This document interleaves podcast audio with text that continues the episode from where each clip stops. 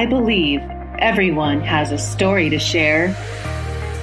I'm on a journey to discover the magic inside each person's story.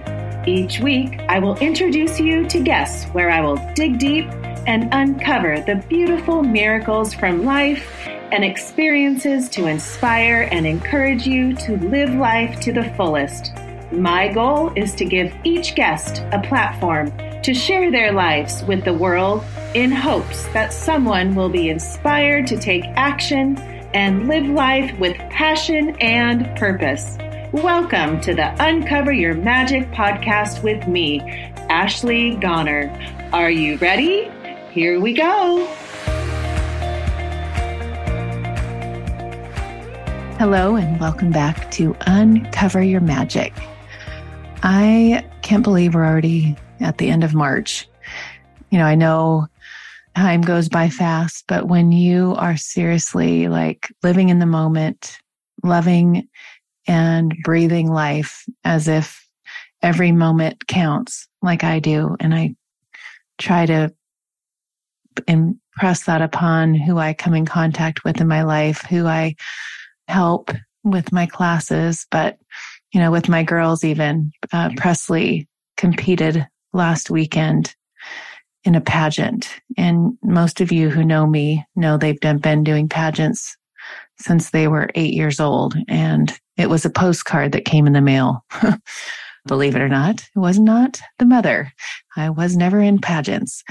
But yeah, this whole experience of being in the moment, watching as a mother and seeing them grow and learn. And I think a pageant, you know, there's so many different things, you know, we do in our life that shows our growth. But from my standpoint of what I just experienced watching her at 14 years old was a huge transition, huge growth. And interview is one of the biggest parts of why Richard and I believe so strongly about pageants. And and how much it's really made them understand communicating and expressing themselves and, you know, eye contact and figuring out how to talk to adults at a young age. But it's just been a beautiful experience. And I'm coming off of that weekend and reflection of looking at life in the moment because I do. And if my wish for you is to look at every moment see the magic, like I always talk about, because, you know, we only get this time right now. And gosh, you might as well find the magic that is surrounding you. And being so present is such a gift in life that you can give yourself. And speaking of being in the moment and looking at everything in your life as perfect, like I always say, it's today's my guest. Her name is Kelly Sullivan Walden. She's wrote many books, but her latest book is called A Crisis is a Terrible Thing to Waste. And when you think of, I don't know, I, I know a lot of you that have done the Joshua program with me, with Gary Bodley. You know, we do the manifestation event forms. Well, part of her book, she has a process called ogling. It's O G L E. And it reminded me of the manifestation event form. So I was, you'll understand when you hear how she ogles every part of her life that at the time seems like a tragedy or a crisis into a blessing and a lesson and, you know, a miracle. And when, you know, I look at just what I experienced this weekend, you know, I see girls that, you know, struggle or you watch the interactions with the parents and just sitting there observing, if you could look at everything as part of your lesson here and that you created it. And when you realize that at such a young age, like my girls have, everything becomes kind of, I mean, like a miracle, even if it looks like it's bad. we always say, I wonder what is going to come from this. And it's always, this is so interesting.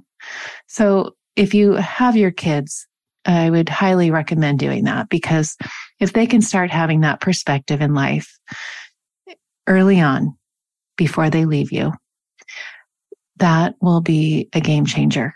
Can you imagine going through life young, knowing that all the you think are these terrible moments that you would say are terrible are perfect and always wondering what the silver lining is?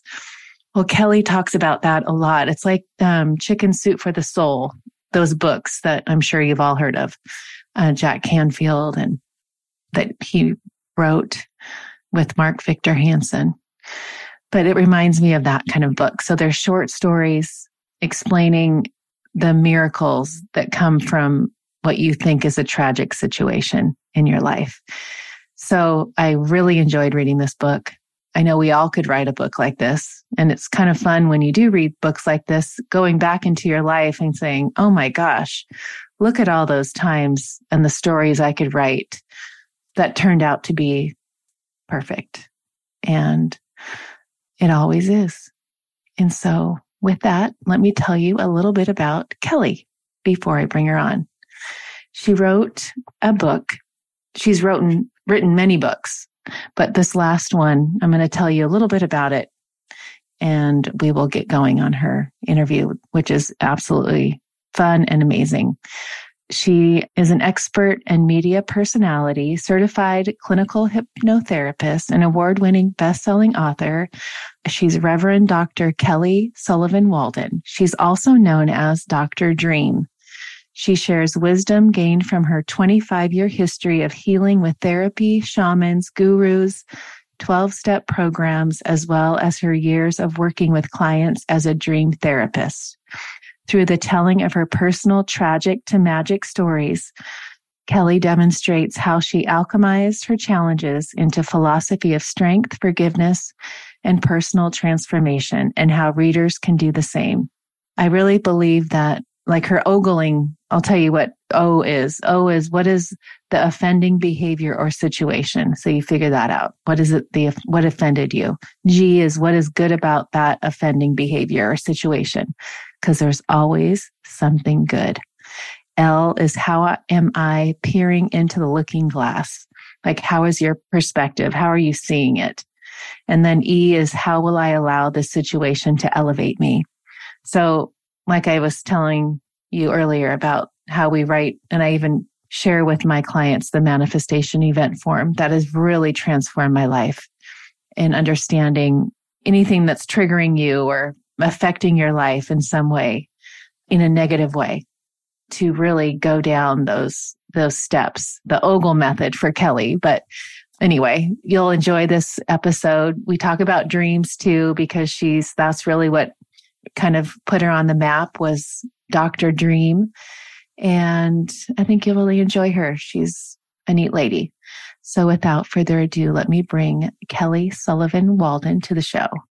Welcome, Kelly. Thank you, Ashley. So great to be with my sister from another mister. great to oh, meet you. gosh, I know. Well, before we pushed record, I was telling Kelly that her new book out, A Crisis is a Terrible Thing to Waste. I mean, that's like what, your 10th or 11th book? It depends on if you count journals and books. So we'll say 10 just to be conservative about it. Okay. yeah. So here I'm reading this book because she sent it to me and it was so beautiful. It reminded me kind of of was chicken soup for the soul, but you were mm. in that book too, right? You was yeah, with, yeah. I well, Amy Newmark, she's been the publisher now for probably she bought the franchise from um, from Jack Canfield and, and Mark Victor Hansen years ago. Oh, okay. So she's probably done a thousand titles since I don't know how many hundreds. Huh. But we did two books together. We did Dreams and Premonitions and Dreams in the Unexplainable. So as a co-author, that means I I write the introduction to the book and then I write a couple of the stories that are in the book and then I aggregate all the rest of the stories. So it was quite a work. Uh, it, it, was amazing. It was such, there were thousands of them that got sent in and we had to just find 101 of oh, the best. Huh. It was really, yeah, that was cool. So, but the new book is kind of like, yeah, it reminded me of that. A, a short bit. story that yeah has a payoff at the end. But, you know, I want to write a book one day. And I, once my children aren't needing me to drive them to, like we were just talking about, right? I will be Uber focused. driver, mom. um, but it, what it reminded me of was um, my my stories. Like my girls would be like, "You did that, mom? That happened? Right. Oh my gosh, are you kidding me?" Like, but then I would be I, when I'm reading this book and how I relate to so many of them. Mm-hmm. But the reason I'm saying that is I look at it now as a 54 year old woman like you, right? We're exactly. the same age. Okay. Yeah. And looking at it like you did, you took this book from the higher perspective, knowing that mm-hmm. everything is always perfect. Yeah. Right. I love yeah. saying, I'm always like the person that's like, hashtag, it's always perfect. hashtag, don't shoot me just because it's always perfect. but no, yeah. I mean, like whatever you think is wrong is not wrong. Whatever you think is bad or, so that's what I loved about it because I am all about that because I love looking at life like that, like you do. Right. And sometimes it takes hindsight to yes. show us that. But if we have enough experience doing that backward look and looking and, and taking stock of our lives and noticing that the best bits of wisdom that we have, I'll speak for myself, the, the really, if I have anything to offer anybody, yes, I'm a dream expert. Yes, I can help people understand the wisdom of their dreams. That's something I have to offer. But I think the thing that I have to offer that is most valuable is the fact that I've lived through so many things that were death defying and that put me right at that place where even if I did survive it, I could have been of the consciousness of life sucks and then you die.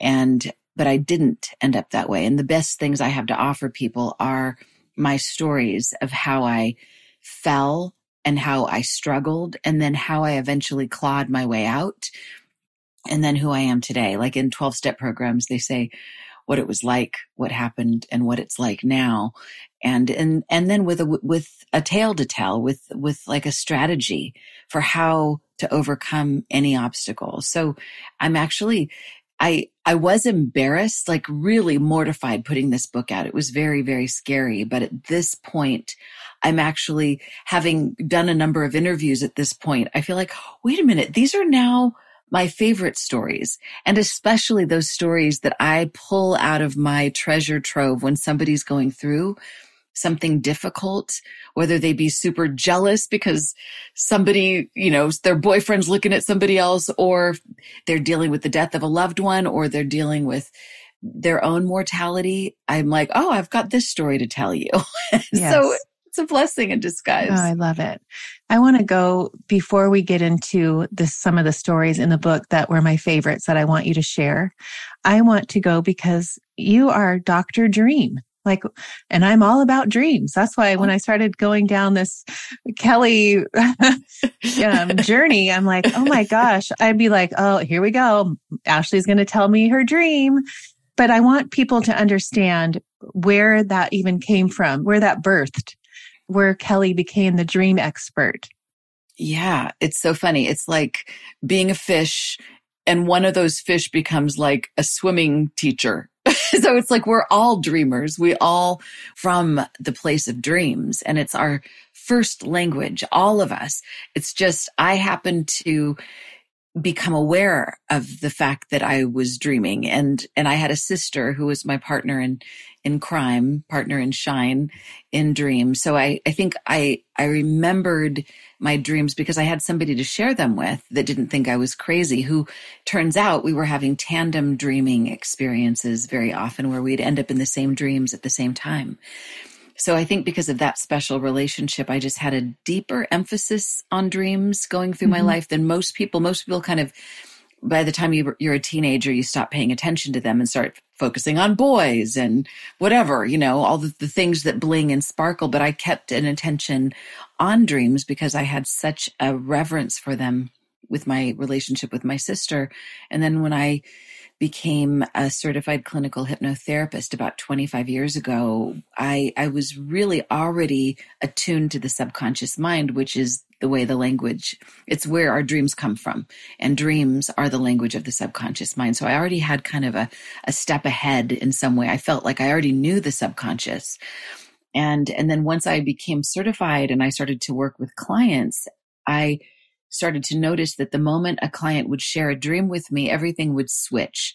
Like everything would go to being nice and organized and fine. And how you doing? Okay, pretty good. Oh, I'm mad at my boss, blah, blah, blah. To all of a sudden, bam, we'd get right underneath all the BS belief systems to right. the core of what was really going on. And dreams just seem to be that they're like my version of tarot cards, just way to mm-hmm. get right to what's the problem and what's the solution without skipping a beat. So that, that was my background. And it's still a big part of the work that I do. I have a, a workshop every, the first Wednesday of every month. It's an open dream circle online called Wild Woman Wednesdays. It's a dream circle. So you're welcome to come oh, anytime, oh, Ashley. Oh. But I noticed that because dreams, uh, there's a particular way that I work with them, always seeking to transform the, the difficult dreams, the nightmares, turning them into positive dreams, energy that can help us. I started to notice my ability to do that in waking reality as well. Because, oh yeah, everything is a dream. We're always dreaming. So of course those principles would apply.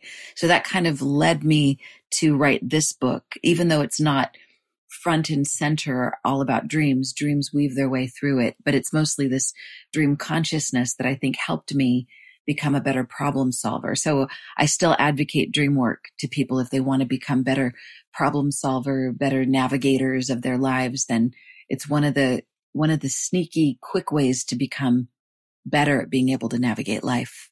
Huh. Interesting. I never thought of it that way. I love that. But when you say that that was the way to get to somebody quickly, like to understand yes. what's going on.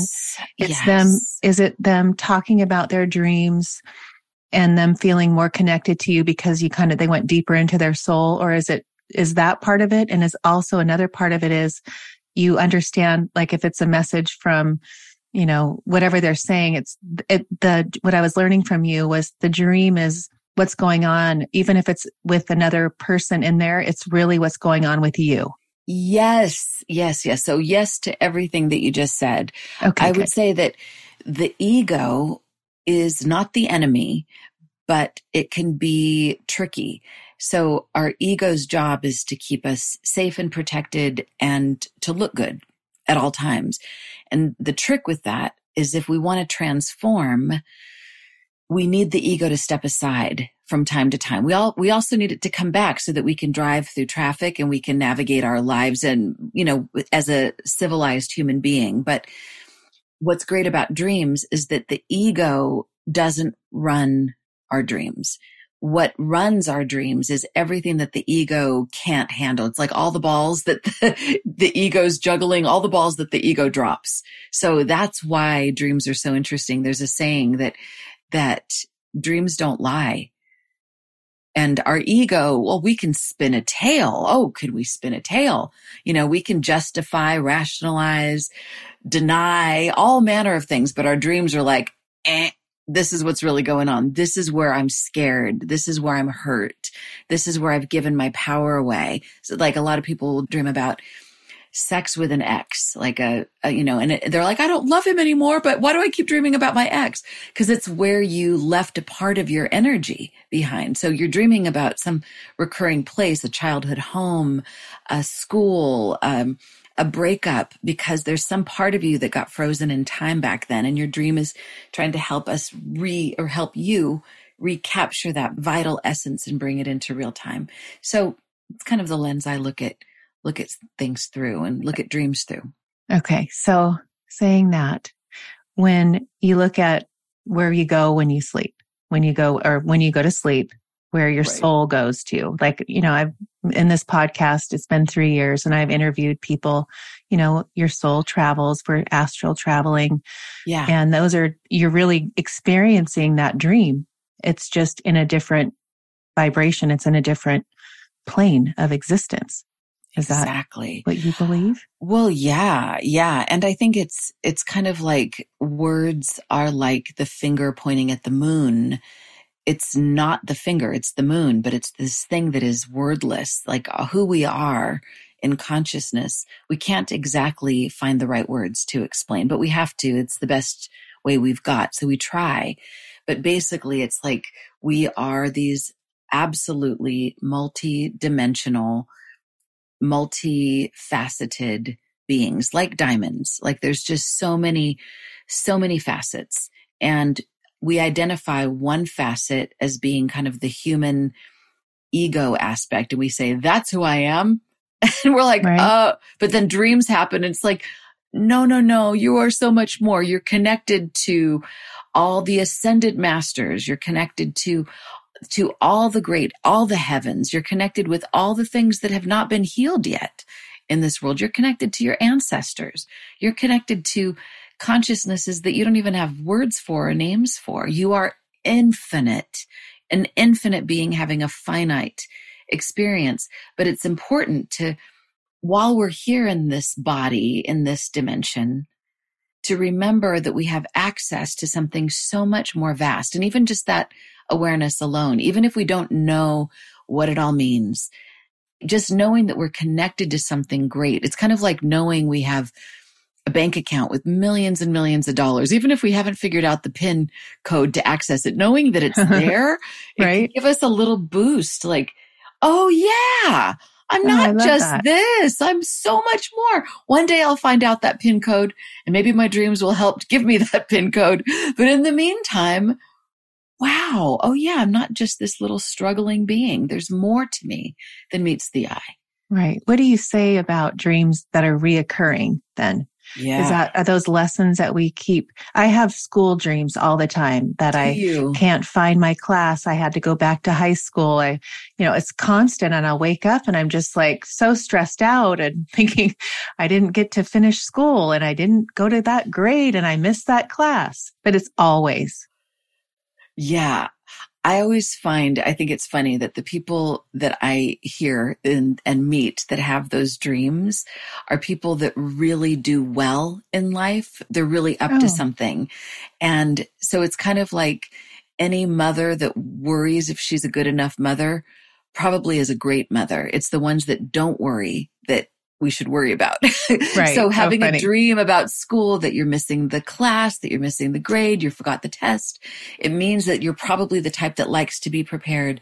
And probably these dreams might, if you look at when you have them, you might notice, like chart the calendar and notice there might have been some big event that was coming up right around the corner that the dream was a message to be prepared, to do the extra, to go the extra mile, to get your ducks in a row so that you mm-hmm. could show up and make it look so easy.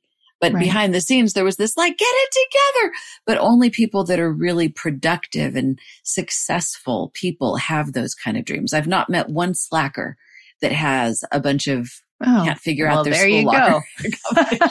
I'm not a slacker. You're not a slacker. and the recurring nature of dreams. I always yeah. say that's the cosmic highlighter pen. Just like any hmm. recurring mm. issue that happens in our lives, it means, okay, I'm the common denominator here.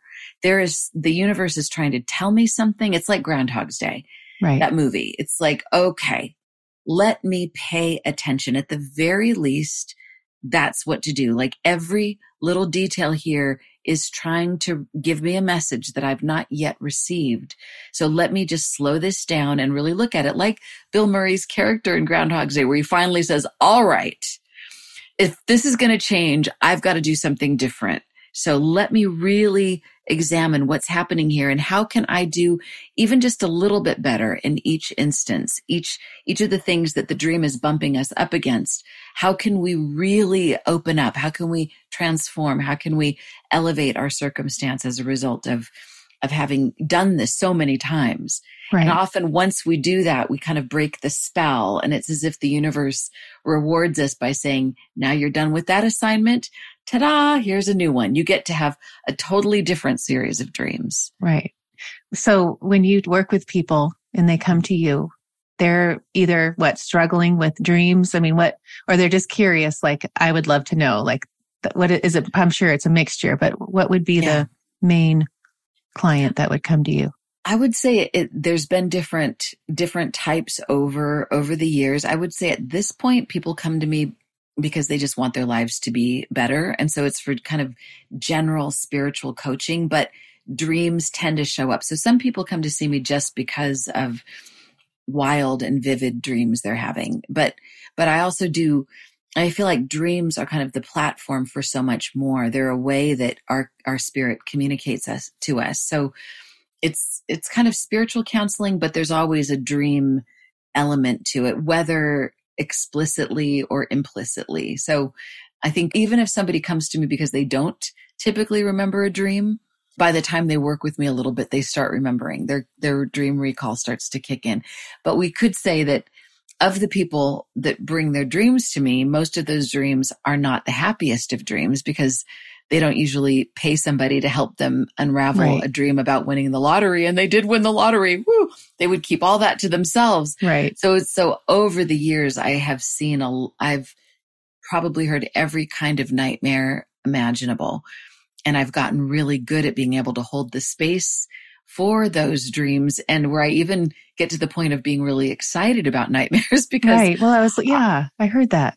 Yeah, because I because I know that the nightmare is happening to get the person's attention, even to get my own attention when I have my own nightmares, so that we can make some great course corrections, so that we can change the the way that our lives are unfolding, so that we can get back on track with our highest destiny, so we can live a more magical, wonderful life. Can you program your dreams? Yes, yeah, we can. And I like I like to do this loosely. I call this dream dreamifesting.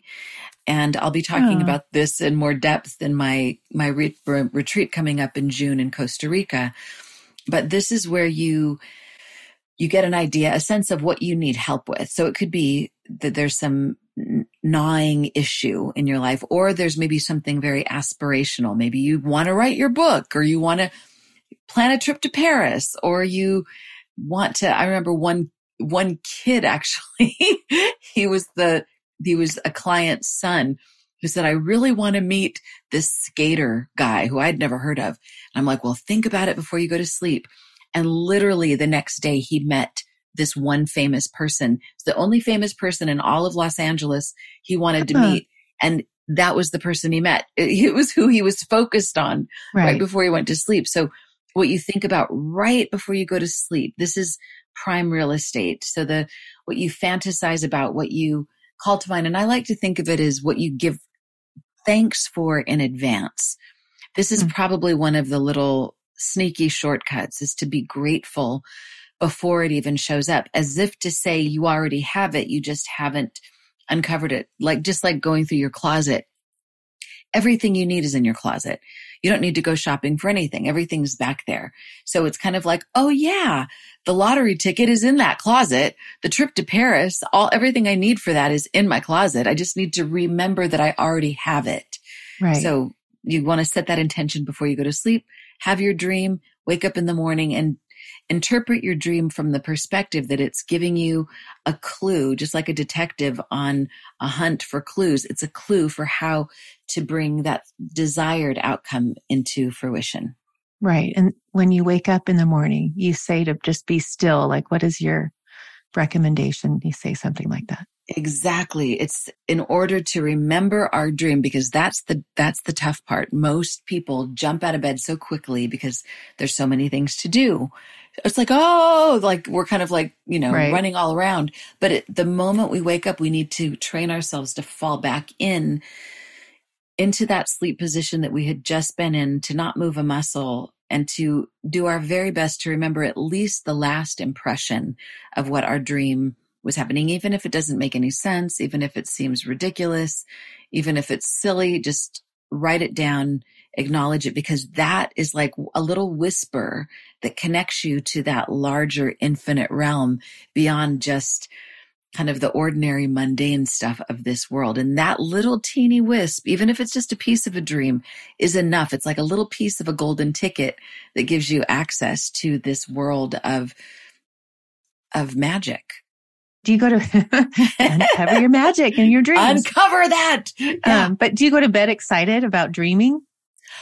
Yeah. I mean, I try not to get too excited because too much excitement makes it hard to sleep, but, but it is exciting. I mean, getting a good night's sleep and having great dreams is, is something I think we should all look forward to with anticipation. And, you know, one way to, I always tell people this is not just a shameless plug, but one thing we can do if we're reading a book about dreams, like if you pick up any of my book on books on dreams, especially the Chicken Soup for the Soul books, because those are such short stories about dream miracles.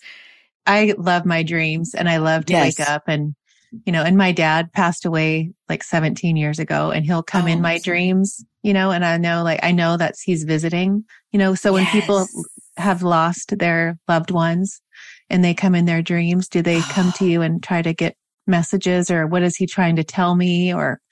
Exactly. Well, it's one of the most amazing things because often in our dreams and you tell me what this has been like with with your dad and i know for me i've got a lot of loved ones on the other side having a dream about them is so precious. It's kind of like getting to hack the system. Right. In some way. It's like we get to, I think if we were truly enlightened beings, we would have the awareness of them whenever we needed. Right. As often as we needed. Right. So in the meantime, as a way of being able to kind of work out our muscles in the consciousness gym, having a dream of a departed loved one, of your dad, of one of my best friends, of one of my pets. It's like I'm with them and I'm remembering their essence and I'm even getting a message from them and even giving a message to them. It's a two way street. It's not just because they're on the other side. They're the wise ones. Sometimes they're needing some insight from us as well. So it's the relationship gets to continue and it is, I would say more often than not, it's not just a dream it's a visitation. That's what I was going to ask you. Like, I feel like when my dad is in my dream, I'm there with him. We're doing something. Yeah. And I, that's really going on. I'm really, that's what you mean by that different. Yeah. And could it be, I mean, if somebody told you your dad still loves you, your dad's still around, you'd be like, oh, okay, that's great. That's nice.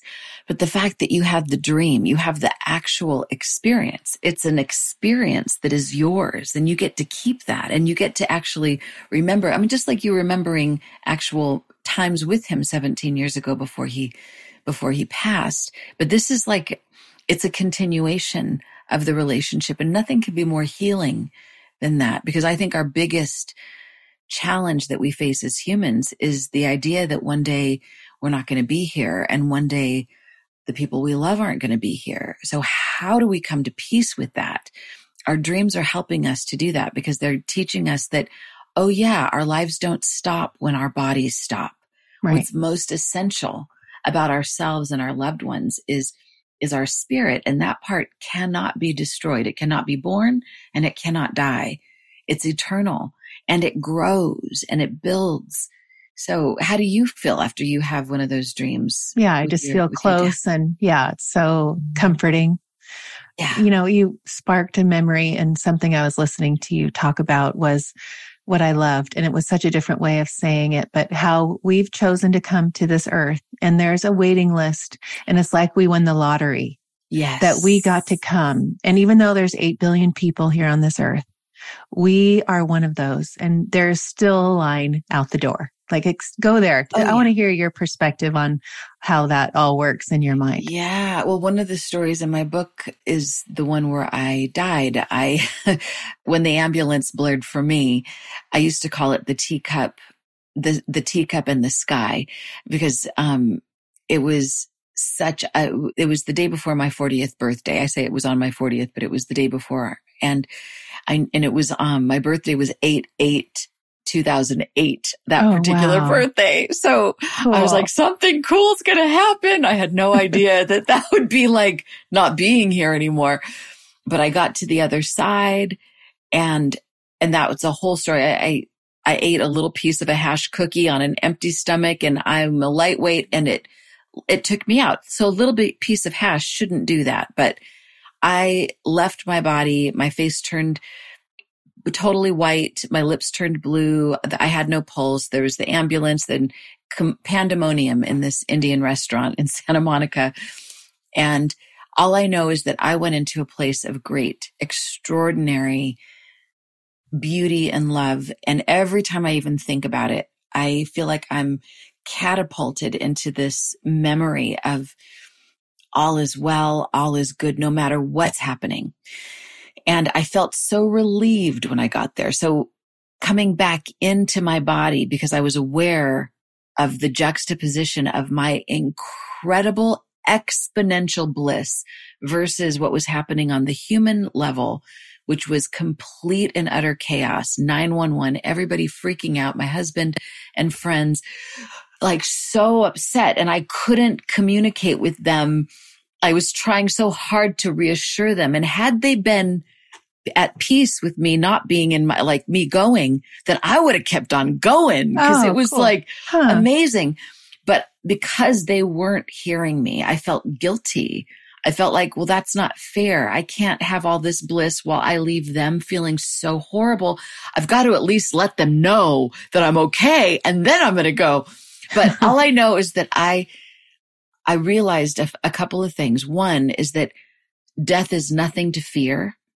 It is I mean, we could be a little jealous of the people that die because of where they get to go, but we also can be jealous of our future self that gets to be connected to those people on the other side. And also it's something to look forward to. But in the meantime, and this is getting back to your question, I'm glad I got to come back into this body because it's an opportunity to practice what I learned on the other side, which I have a long way to go. I haven't practiced it perfectly by any means, but I, but I really try, but it gives me, it gives me, I feel like I'm a better version of myself because of what happened. Mm. But I also realize I'm not in a hurry to get out of this life. So for anybody watching or listening to this and they're like, wow, it sounds like this is a, she's trying to tell us to like get off the planet as soon as possible. I'm not because I, I have this sense that it, it's a big deal to get here in this body, in this life. It's like we, sh- we should imagine that in order to get here, we had to go through so much. We had to qualify. We had to stand in line. We had to, we had to beg, borrow, and steal in the angelic mm. realm to be able to say, please, please, please, I want to go to earth school. I want to get my body. I want to experience density. I want to experience the third dimension because how else are we going to experience contrast? We're all a bunch of angels that are not from this place. And the place where we're from is pure love and beauty that is exponential. And in order to know that beauty and that exponential bliss, we have to know the contrast. We have to know kind of the, this earth form. I think of it as like an art form that is like, like clay as opposed to singing, something that's a little bit easier, more etheric. Like to get in here, this, this world is a bit muddier and it's a bit denser and things move slower. But I think it is where all the angels want to be. I think this is, this is where it's at because we have the ability to be in heaven while on earth. That is our job. That is to uncover our magic. So you say this on your show. I've seen some of your episodes like and listened. Your it's like uncovering your magic is where it's at. It's absolutely where it's at while we're in this form. On the other side, that's easy to do. But if we can do that while we're here, then it's like we really get to own it. So this is a precious incarnation and we really you know, if we were, if we were wise instead of wanting to get off the boat so quickly or wanting to just wish this life away, like how many more years do I have here? Let me punch in my card. We would just say, no, no, no. Let's truly make the most of every single moment and not waste anything. And even let's not waste the crises. Right. I love that. Oh my gosh. That really, I love that.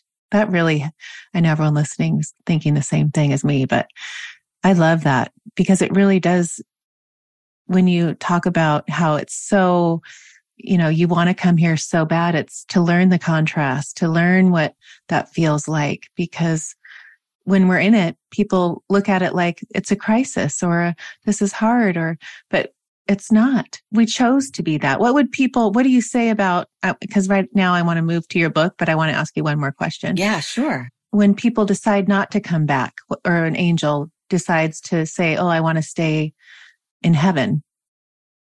Why would they choose that? Well, I think, I mean, there's probably a, you know, so many different ways that a soul can incarnate. And, and we only know a few. I mean, we know that there's animals. We know that there are spirits and there's, there's different beings. I think that the soul is probably coded to go to the greatest place of learning and growing. My book, Luminous Humanness, the subtitle was How to Go, Grow, and Glow. I think the ultimate way to to learn is to glow. And some of us know that we need the contrast. And I think we just pick where we incarnate based on based on desire, based on what resonates. And I think maybe we, you know, some of us think, oh God, we forgot to read the fine print because it's really hard here. This is not easy. This is painful here. We're to be sensitive and then to live in a world that's got such rough edges. Krishnamurti, there's a quote from him that says there's, it's no measure of health to be well adapted to a, to a highly dysfunctional world, something like that. And it's true. It's a dysfunctional world, but, right. but I think the great mystics and sages have all said the same thing. Like we're, we're here to bring the light in to this dimension. That's part of it. Like if we, if we're wondering what our purpose is, it's to bring the light in in the only way that we can, in the way that only we can. And it's to find purpose even in our difficulties. And so I think, I don't know, I don't know that every angel wants to come back. I know some people are like, okay, I'm done. But, but it's a good place to be to learn these lessons and to make the most of I don't know. I think I think this is where it's at actually. Right. I think all the angels would agree. Most yeah. of them anyway.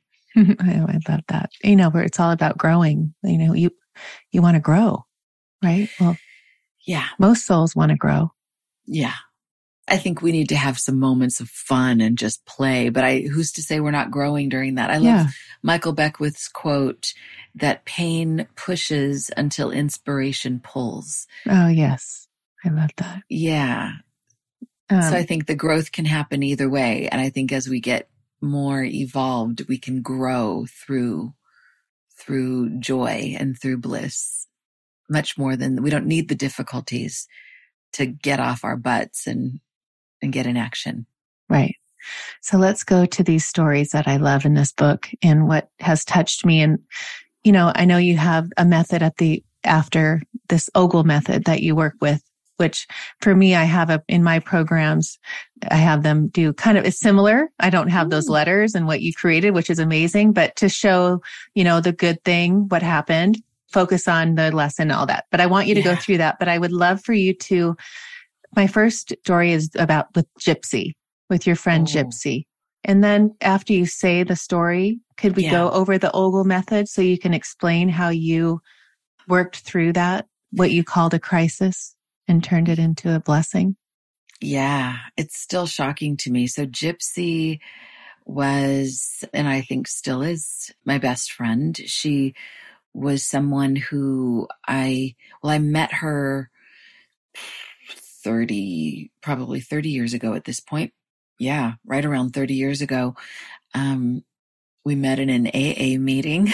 it's so funny. I can't believe I put that in the book. Like, oh, you're not supposed to write about that stuff, but she's on the other side. So, um, she, I only had a few days in the program and I was struggling so hard. I mean, it was every day was a struggle for me. Um, I was, I was very suicidal. I had, it was like the dark cloud of you shouldn't be on this planet was hovering over mm-hmm. my head so, so much at that time. And I was working with a very militant sponsor. She was like one of those sponsors in AA that has like a hundred people that follow her around like little ducklings and she barks orders and everybody does what she says, but she keeps everybody sober. So I was like, okay, I'm gonna, I'm gonna, even though she was mean, I was, I was her duckling, her sponsee. And she said, she said, write your write your phone number on 10 pieces of paper your name and phone number and don't give them to any guys. Only give them to girls that have less time than you. And i'm like but i'm scared and i don't have any time. But she's like somebody will have less time than you.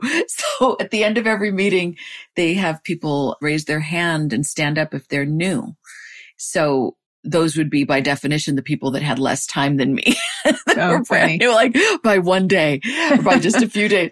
So I looked around and I had already written my name and phone number on a piece of paper. And there was this woman with giant eyes. Just, uh, she reminded me of the Nightmare Before Christmas, the Sally character uh-huh. that had those giant eyes and long dark hair and huh. very pale skin and so beautiful and just like from another era and she just had she was so sad and i handed her my my number and and we started to talk after the meeting and we just became like instantly bonded. Instant instant best friends. She said that her her 2-year-old daughter had just passed away and hillary and it, it was SIDS. It was um, the sudden infant death and her husband was also there and said that they both hadn't been able to stop drinking since Hillary passed away. And so they both were desperate to get into AA and get and get clean and sober. And and so Gypsy called me the next day and we ended up going to see Marianne Williamson speak.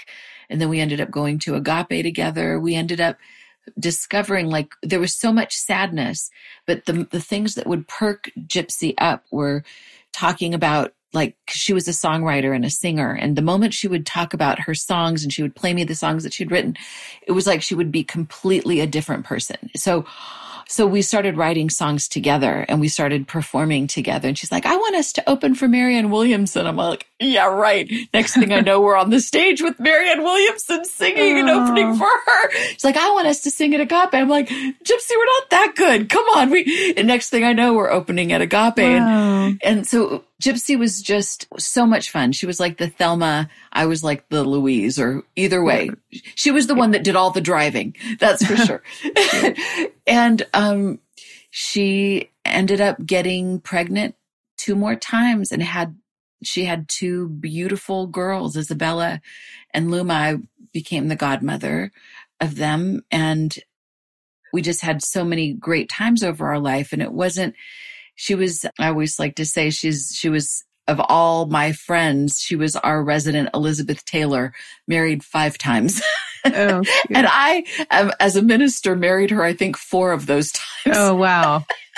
Cute. So anyway, a few years ago, it was right at the beginning of COVID, she got really sick and she got cancer of the tongue and it was horrible. Like it was just it was so awful. And they were trying to carve out the cancer from her tongue and to build her a new tongue. Sorry, this is, I know, maybe TMI, but, but the part that's important is, so she was, while her tongue was healing, she couldn't talk, she couldn't sing, she couldn't eat, she couldn't drink, she couldn't smoke.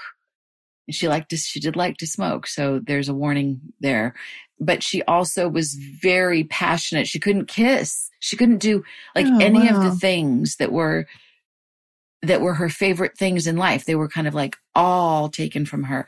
And then the doctor, the surgeon carved out her whale. She had humpback whales tattooed around her her wrist, her left wrist.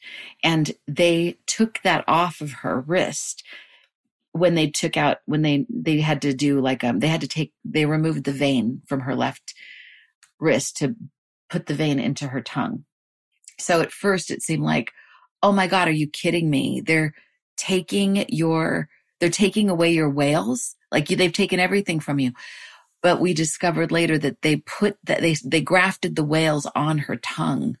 Wow. So it was like, okay, well maybe now you're gonna speak whale which is just such a bizarre synchronicity because literally right before right before our interview my husband and my, my husband's studio is just in the building right next door to us and he wanted me to come in to listen to this meditative thing that he created i was like what are those sounds? And they were the sounds of whales. So oh, that that so was her.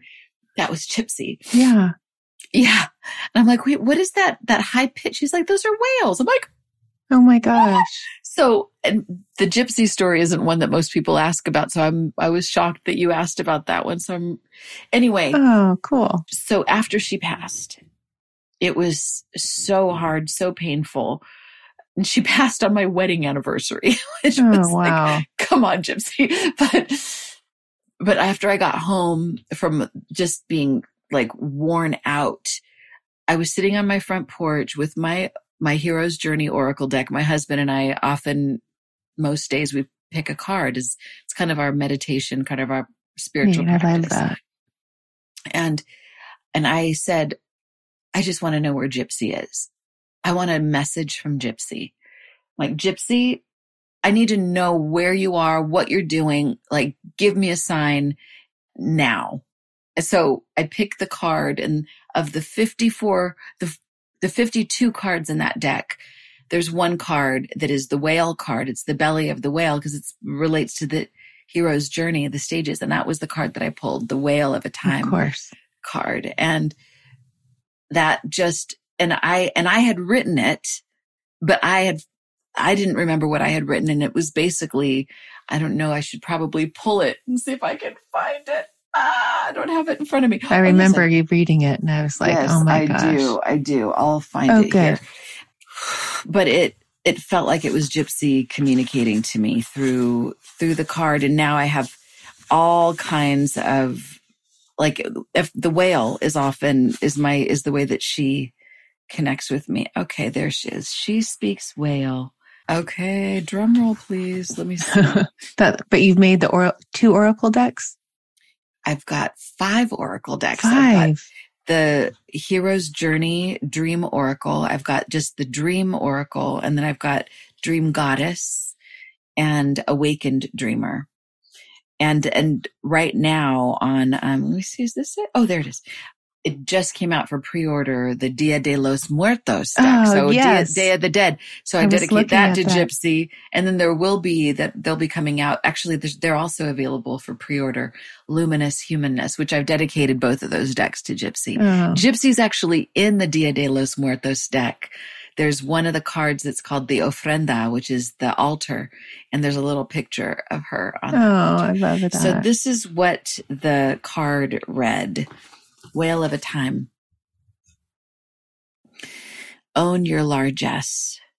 Most people think of the belly of the whale stage of the hero's journey as a dark night of the soul, but it doesn't have to be. You have the ability to go with the flow and the potential to own your power. When you contemplate the nature of this loving, ancient being we call whale, envision swimming with it and receiving its wisdom and love. You are reminded that you are sovereign, wild, and free. The whale is here to remind you whenever you find yourself in a challenging circumstance, your charge is to enlarge. Your mandate is to become a heart space so large the world can fit in fit within it. This card is your reminder to stop resisting and instead open and allow the diversity of life and the entire ocean of emotion of all sentient beings to be celebrated and loved. Mantra. As I embrace my inner whale, my heart grows as big and deep as the ocean. Mm, that is beautiful. And you wrote that? Yeah, That's that piece right there is from the hero's journey dream oracle. So I'm kind of doing this out of order, but in with the way I ogled this, so the ogle is my formula. Yes, yes, The- yes, yes. So what was so O is what's offensive to give yourself. I always tell people and myself, give ourselves permission to be what hurts us, what's offending us. In this situation, it was Gypsy dying and dying a pretty excruciating and an awful death and cancer taking so much away from her. And then what was good, those, the G is for what's good about this. Right. So what was good is, well, I put in here the, the fact that, that Gypsy, oh, so I, I mean, nothing's good about somebody you love dying from the human perspective. But on the other side, from another perspective, there's so much that we can learn from a person's life in retrospect.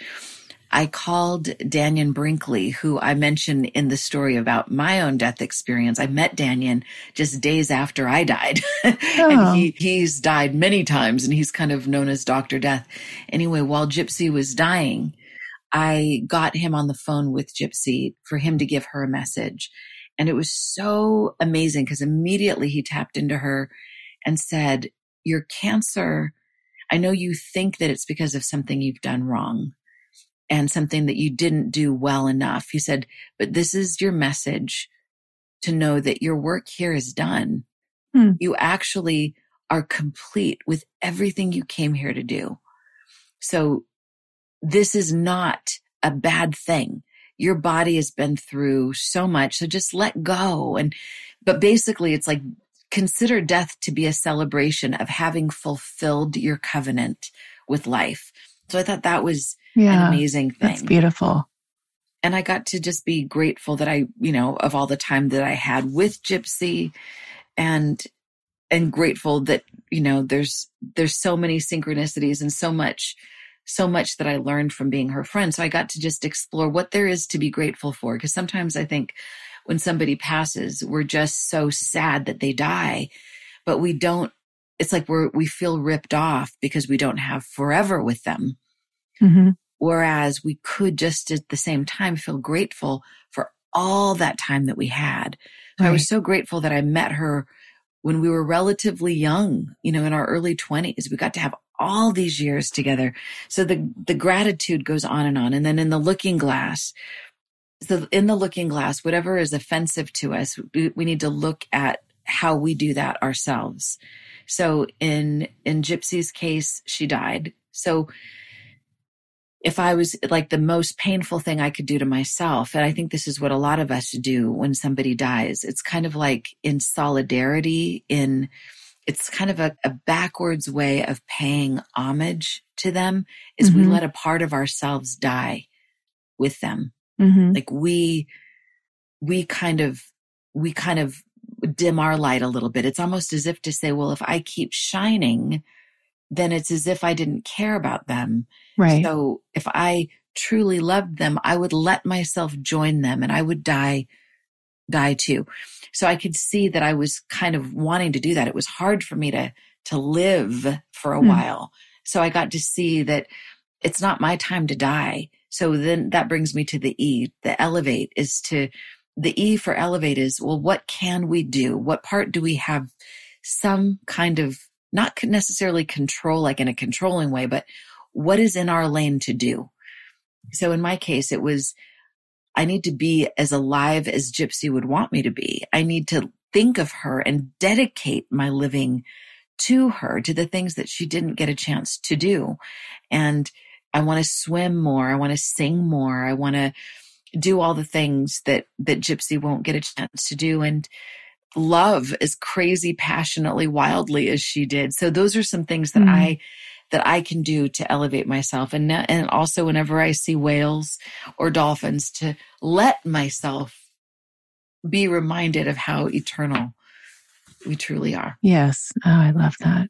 Oh, thank you for sharing that. That really touched me. Thank you. Thank you. I, I can't believe that's that I was just coming from the whale sounds and I hadn't connected it with Gypsy, which normally huh. I do. She oh, was kind of like, whack, Kelly, yeah, I'm guess... putting those whale sounds in your mouth so that you'll remember me. Oh, and I had to, she must have sent a little message to me. Ask about me. I know. I know. She would have loved you. She would oh, have absolutely loved There's, there's so you. many in that book and we're coming to the end. You know, the other one I was thinking of because it's lighter is the one yeah. at the coffee shop.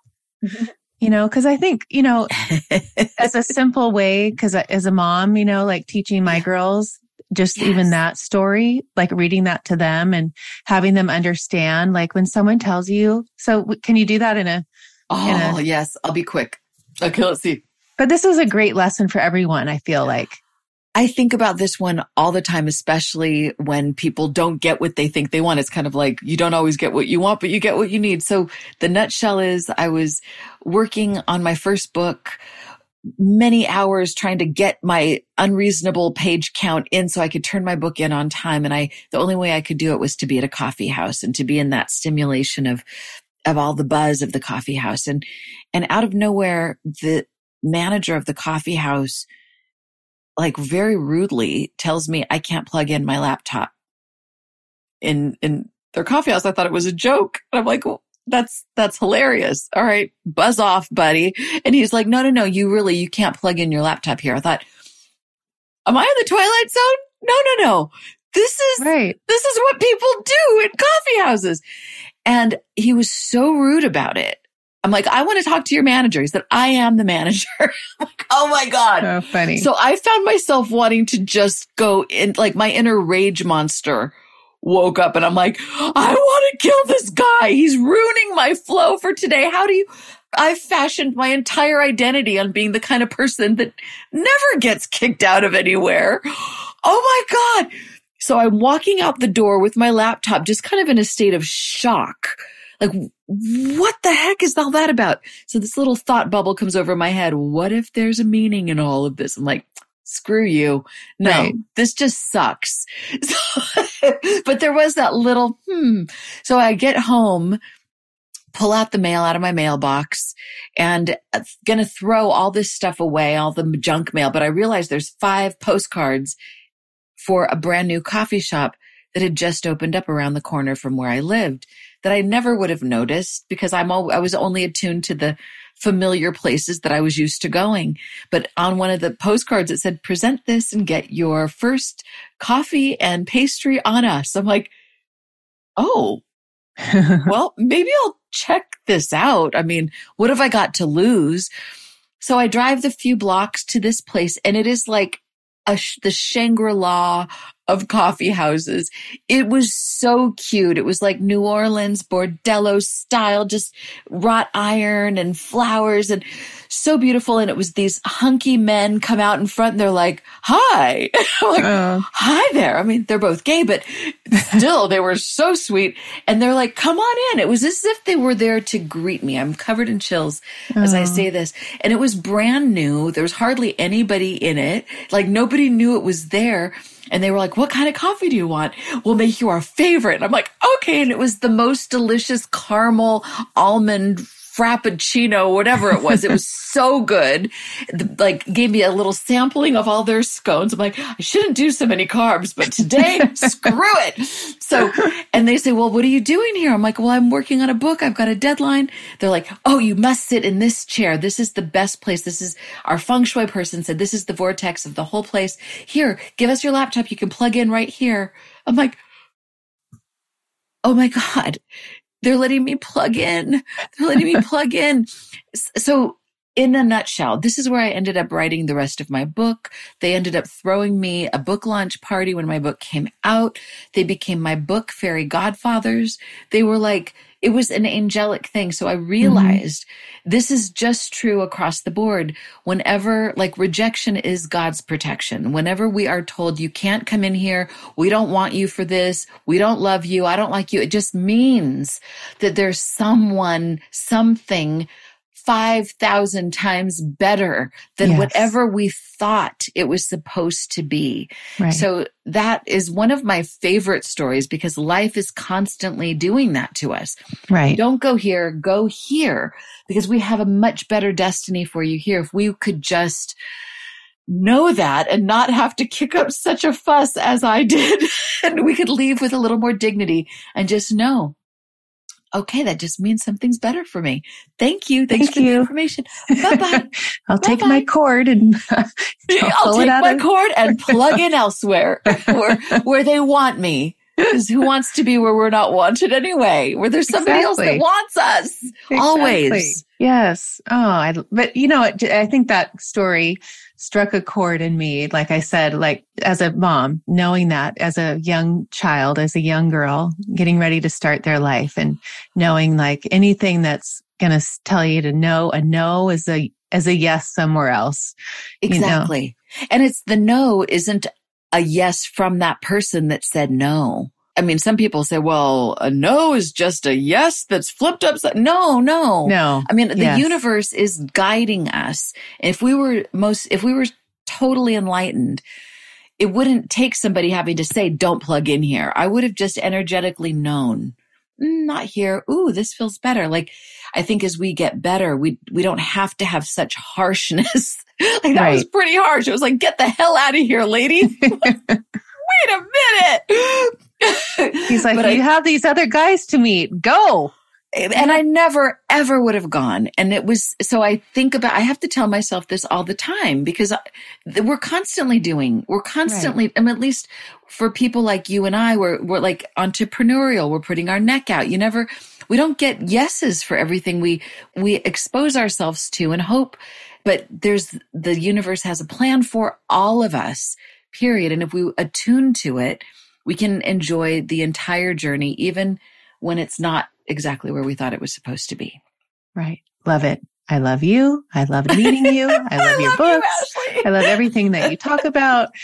Um, so every, we can find you at your website at kellysullivanwalden.com. And if that's too hard to spell, you can go to ihadthestrangestdream.com. Oh. That's the name of that book I was writing back then in that coffee house. Oh, I had neat. the strangest dream. It'll take you to kellysullivanwalden.com and all my info is there about my book and my upcoming trip to Costa Rica in June. It's that all about amazing. dreams and transforming the tragic into magic. And I've got a dream work practitioner training program for people who want to incorporate dream work into their healing practices and whatever they do as a coach or guide. And yeah, all those things are available on kellysullivanwalden.com or I had the strangest dream.com.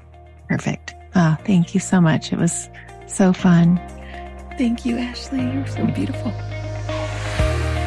Thank you for listening to the Uncover Your Magic podcast today. If you were inspired by what you heard today, please share it with a friend. And if you haven't already, please subscribe, rate, and review this show on your favorite podcast player. If you would like to connect with me with any questions, comments, or feedback, please contact me at the Uncover Your Magic website. Thank you so much for listening, and don't forget, always look for the magic.